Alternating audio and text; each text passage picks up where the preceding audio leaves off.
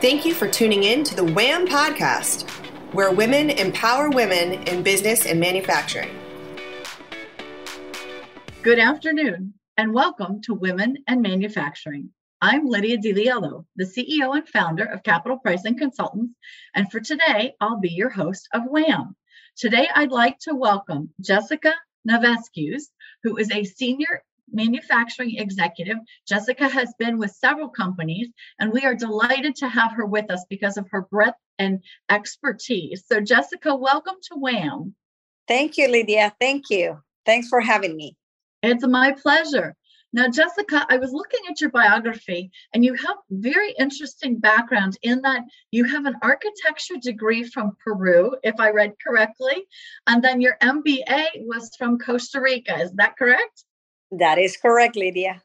Yes. So, what a great skill set to bring from an international perspective, from a buildings perspective, and then from manufacturing. What a great way to pull it all together.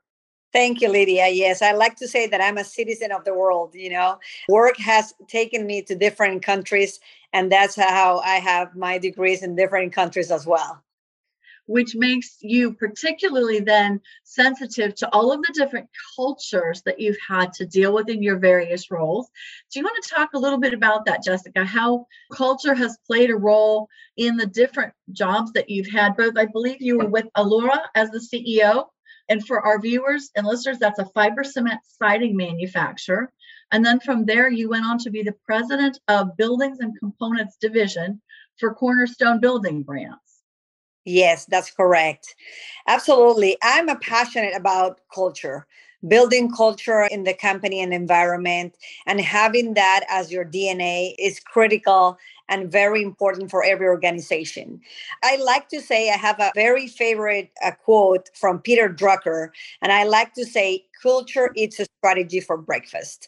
It doesn't matter how good of a strategy you have on how well of an execution you do. If the culture is not the right culture you're going to fail.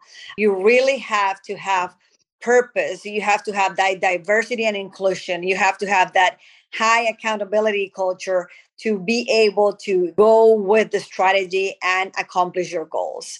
A positive culture, of course, brings good communication and that helps employees to collaborate and have that collaborative environment. And, and basically, I see it as the DNA, Lydia.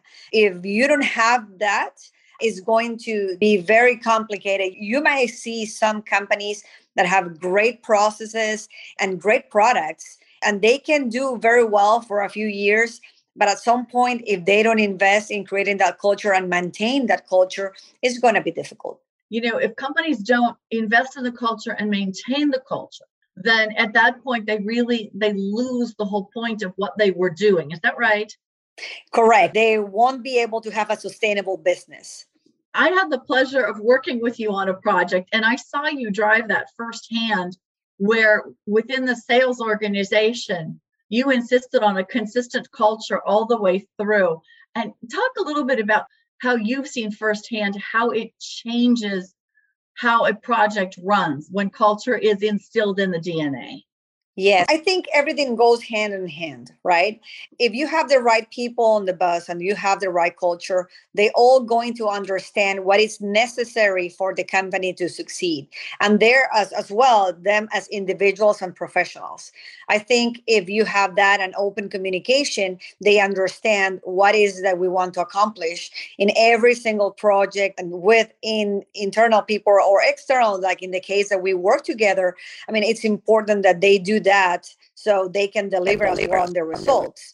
It's easier when you communicate and you create that collaborative environment and when your team is aware of what is the outcome that you desire right? It's important for them to understand what is that we're looking for and with that openness and with that collaborative environment based on that high performance and accountability culture i think everything starts going like very smooth because all the pieces fall in the right place. Now that makes a lot of sense. And you also mentioned that with that culture then it enables communication that otherwise would be more difficult. Can you speak to that a little bit so that our listeners get a better feel for how to marry really the culture of a business and how does that translate into better communication throughout the organization?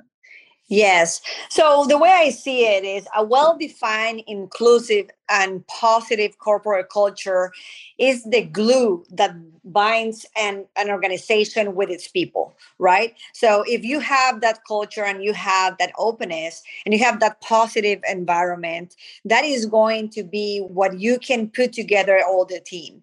If you have that, there might be sometimes that the market is down or some other external situations where it's going to impact your company and your performance. But if you have that i think it's going to be easier for the company to maintain their position and to survive those strong difficult times where you have to sometimes make tough decisions. And that then really speaks to kind of your perspective around how do you support people as part of this process because really if we're talking about setting a company culture and then ensuring that communication is consistent and clear throughout that organization it always goes back to the people. And you've had very very large organizations. Talk to the idea about how do you communicate when you have hundreds and hundreds of employees well, the people that have worked with me can tell you that I always use this phrase there's not such a thing as over communicate, right? I am obsessed with communication. And that goes from having your open door policy to boards at every single location, having a very standardized communication, walking on the plant with the people, talk to the operators. You have no idea, Lydia, how much I've learned in my career talking to the operators of the plants. It's amazing. I had the opportunity when I was with Cornerstone to have meetings and town halls with the people at the plant in Spanish. And that was the very first time ever in their lives that they had a town hall in Spanish. It was such a great and a pleasure to hear from firsthand from them saying, This is the first time that we hear in our language and uh, the messages that the company has to say. So I think you can connect at every level different level depending on your audience of course you're going to use a different type of communication but if your messages are aligned and you have a constant communication that's beautiful. And I think you make such a critical point, Jessica, about how often do global companies, well, they standardize everything to English. I think there is a natural tendency to forget that if we're saying we're global, then global means that if we are in a Spanish speaking country, we ought to be delivering that message in Spanish first and then translate it to English, not the other way around, because I would expect that they shared so much more with you, even as a senior executive, where generally I always found that there was arm's distance, right? As soon as your position goes up, if you are delivering a message, people share less and less because they don't know how it's going to be used. And I think they fear it's quote used against them in some way. But I would bet that in the case where you were delivering this in Spanish, you had wonderful rapport with people. Yes, yes. I'm very open and, and I like to talk with the team. You know, I've held higher positions. And when I started my career 25 years ago or more, I also was in the lower ranks. But I always liked to have those moments and those conversations. I always like to hear what they have to say at the different levels, and you can learn so much. And uh, I think I'm obsessed with communication because that aligns very well. I have an experience when I was working with a fiber cement company, we were producing some products in Central America and sent into US and we were having quality problems. So I decided to go to one of the plants in Central America and held a town hall where I explained and show pictures of the product being installed and used. And I said, this is why it's so important these quality uh, things get resolved because look at this house in the US. This is where the product is going. And just then, it clicked into the operators that why it was necessary that the product had certain qualities and, and characteristics. Oh, that is why they asked me to do this or that. Oh, I now understand. So it was beautiful to see how just the communication solved the problem. But your hands on approach, Jessica, of taking to that person and making it personal and saying, here's what the end result looks like. So now they are bought into the process because now they see where what they've touched is going into someone else's home. And so I think that changes things. I love the idea of management by walking around. And I am so with you that the best information I ever get is when I walk shop floors because you really can see what's going on. And the operators feel encouraged to give you input about what's working or what's not working and why and what we could do differently. And I always get excited when I see someone point something out that has value and could save the company money or gives value to the customer. But those are the people that are doing the job. So they're our best resource. Oh, absolutely. Yes. And you have, oh, I'm sorry, go ahead.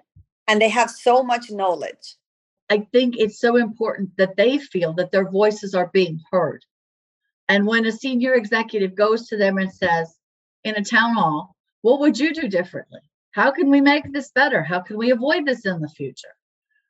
That has to have very significant weight because I'm sure you also then followed up back with them after you got the recommendations to say, so talk a bit about that process if you will in terms of the importance of the follow-up after Yes, of course.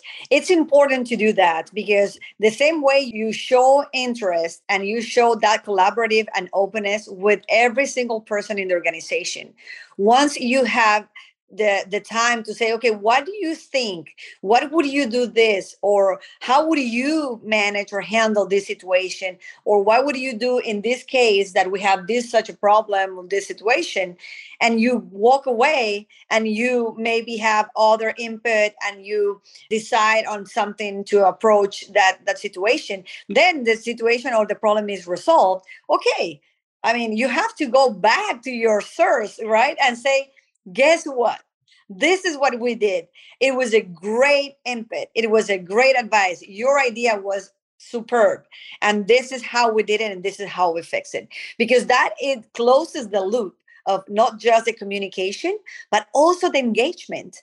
And that is part of the culture, right? You are using a little bit of everything for to create that culture with good communication, open communication, with the culture and engagement of the team. That is where everything falls at the end of the day, right? Going back to that people and going back to the engagement that they, they, they can have. And that also speaks to, you know, you and I were speaking just a little bit before off camera. And one of the things that you brought up was the idea of metrics and how critical they are. And so I'm sure that metrics play in not only when you're reporting out at an executive level, but also as you're when you come back and close that loop with all the people you've been working with to say, we measured it here and now we're here. And how does that compare? Absolutely. You have to measure decision making, Lydia. That's the reality, right? I think judgment and hunch and experience are good. I mean, I I never leave a hunch just there, right? I always try to hear my inner voice uh, because it's powerful. But I think it's better if your decision making is also based on numbers. I like to make decisions. I've made good and bad decisions in my career in my life, but I tell my kids as well on my teams you have to make decisions, right? I mean, the worst that can happen is you don't, I mean, have paralysis by analysis and not anything, right? So, in that regards, I always say you have to measure your decision making, and in order to have and make educated decision, you have to have a metrics. So whatever we don't measure, we don't improve right? So we you have to have a start point and then at midpoint and end point and everything, being able to say, okay, we did better, we are the same, we went backwards, whatever the case is. So I think the metrics as well help you drive performance. You drive the strategy and direction of the organization. It drive the improvement and also help business to focus their people and their resources on what's important. Because if you don't have metrics, you don't have the north or the map that you can tell your team okay this is what i need you to focus on. We need to improve this or we need to do that right? So metrics help you with that. And do you have a set of of metrics that you always go back to jessica kind of your tried and true eh, top metrics? Or or do you choose those based upon each project differently? Yeah, I, I don't have a base of metrics. Of course, the financial metrics are all, are always the same, right? Either the EBITDA, the gross margin, the the the profits, etc. Right, the costs. But I always go depending on the company that I've been or the project. I measure differently. In some cases, they're more of a soft measurements, but it's they're more difficult. But it's still it's important as well, right? I think it's important as well to adapt to whatever the industry that you are in or the, the business to see what is important to measure. Well, and I think that's a really critical point as well, Jessica, because so often I've seen companies who are so set on a specific uh, four or five metrics, for example.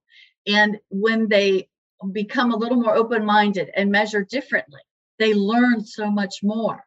I don't know how you feel about this, but my perspective is always add some additional metrics in and see what you learn.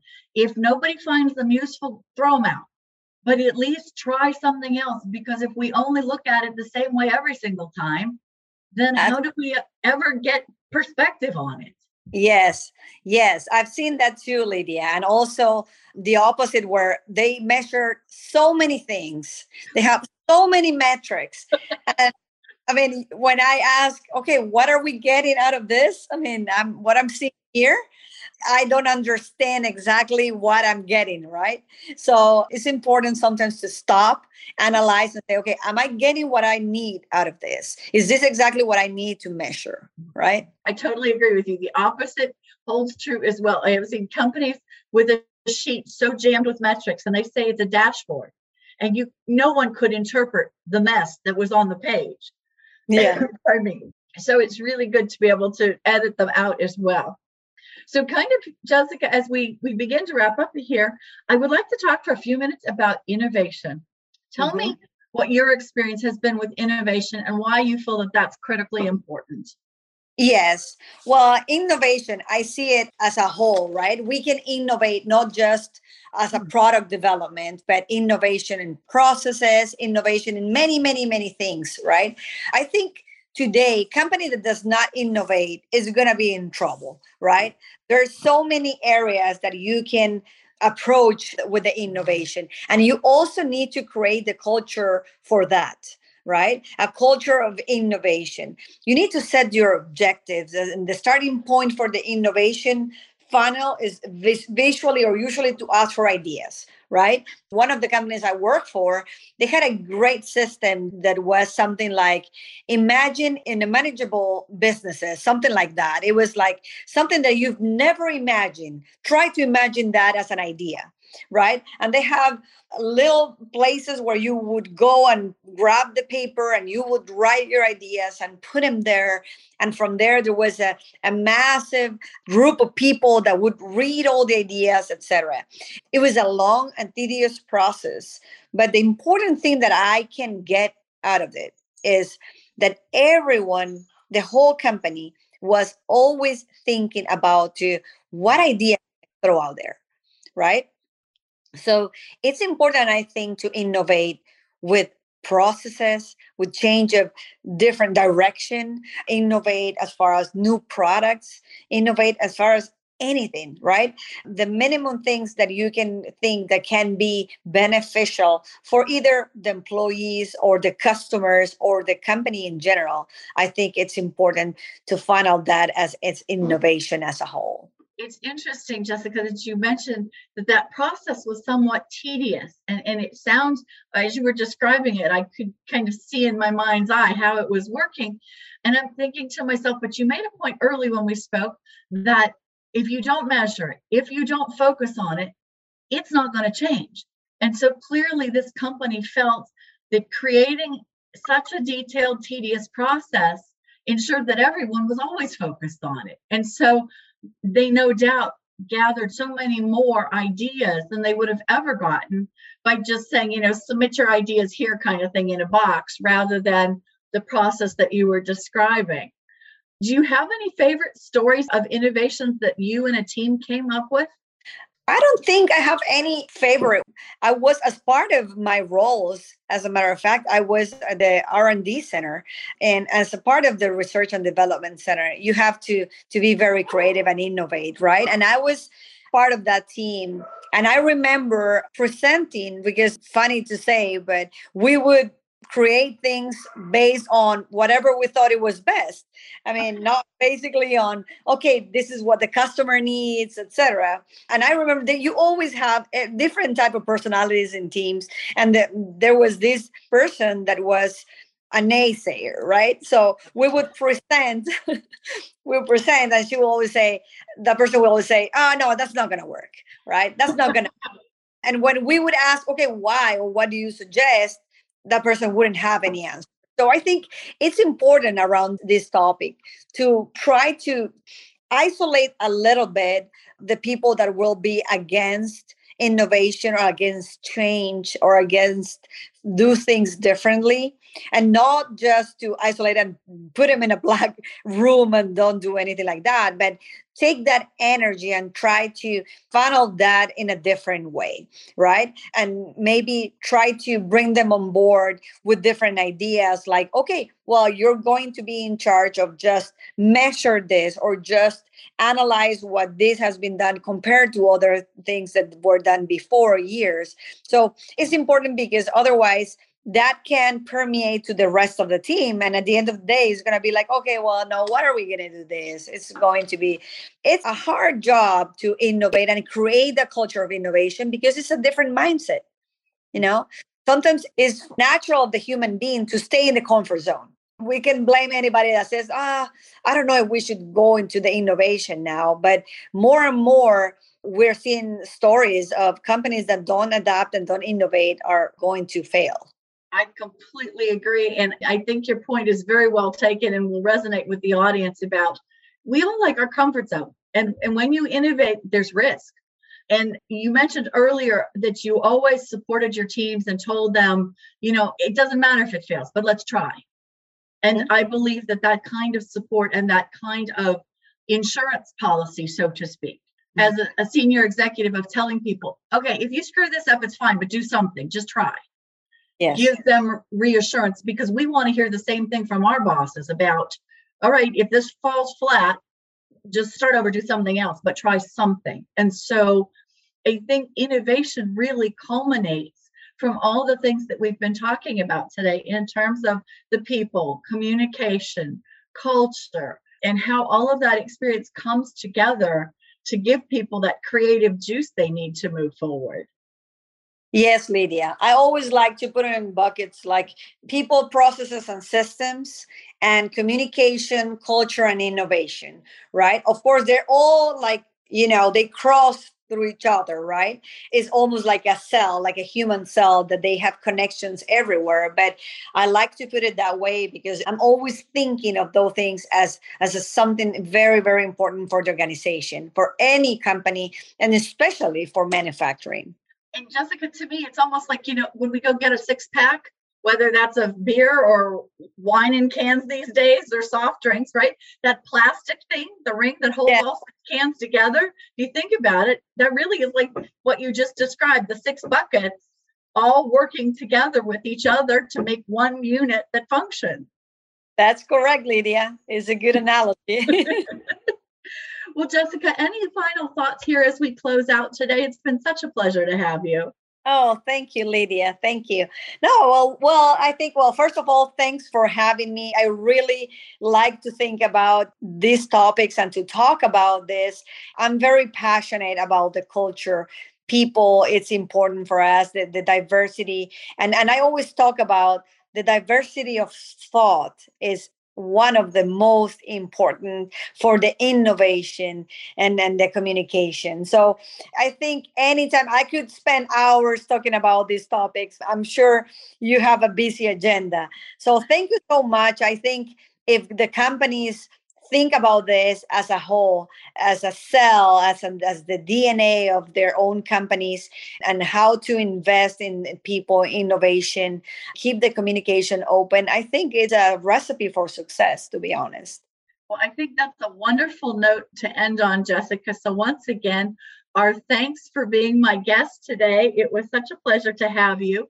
And for those of you who are viewing the program today, remember that Jacket Media Company has four other manufacturing podcasts, which include Manufacturing Talk Radio, which speaks about a broad range of manufacturing topics. Our podcast, of course, which empowers women in business and manufacturing. Hazard Girls, which highlights unusual roles of women in industry. And finally, Manufacturing Matters with Cliff Waldman, and that speaks about manufacturing and the economy. So until next time, I look forward to hosting WHAM again. And Jessica, thank you so much. Thank you, Lydia. Thank you for joining the WHAM podcast, where women empower other women in business and manufacturing. For more shows like this, go to whampodcast.com. That's whampodcast.com. Thanks for tuning in.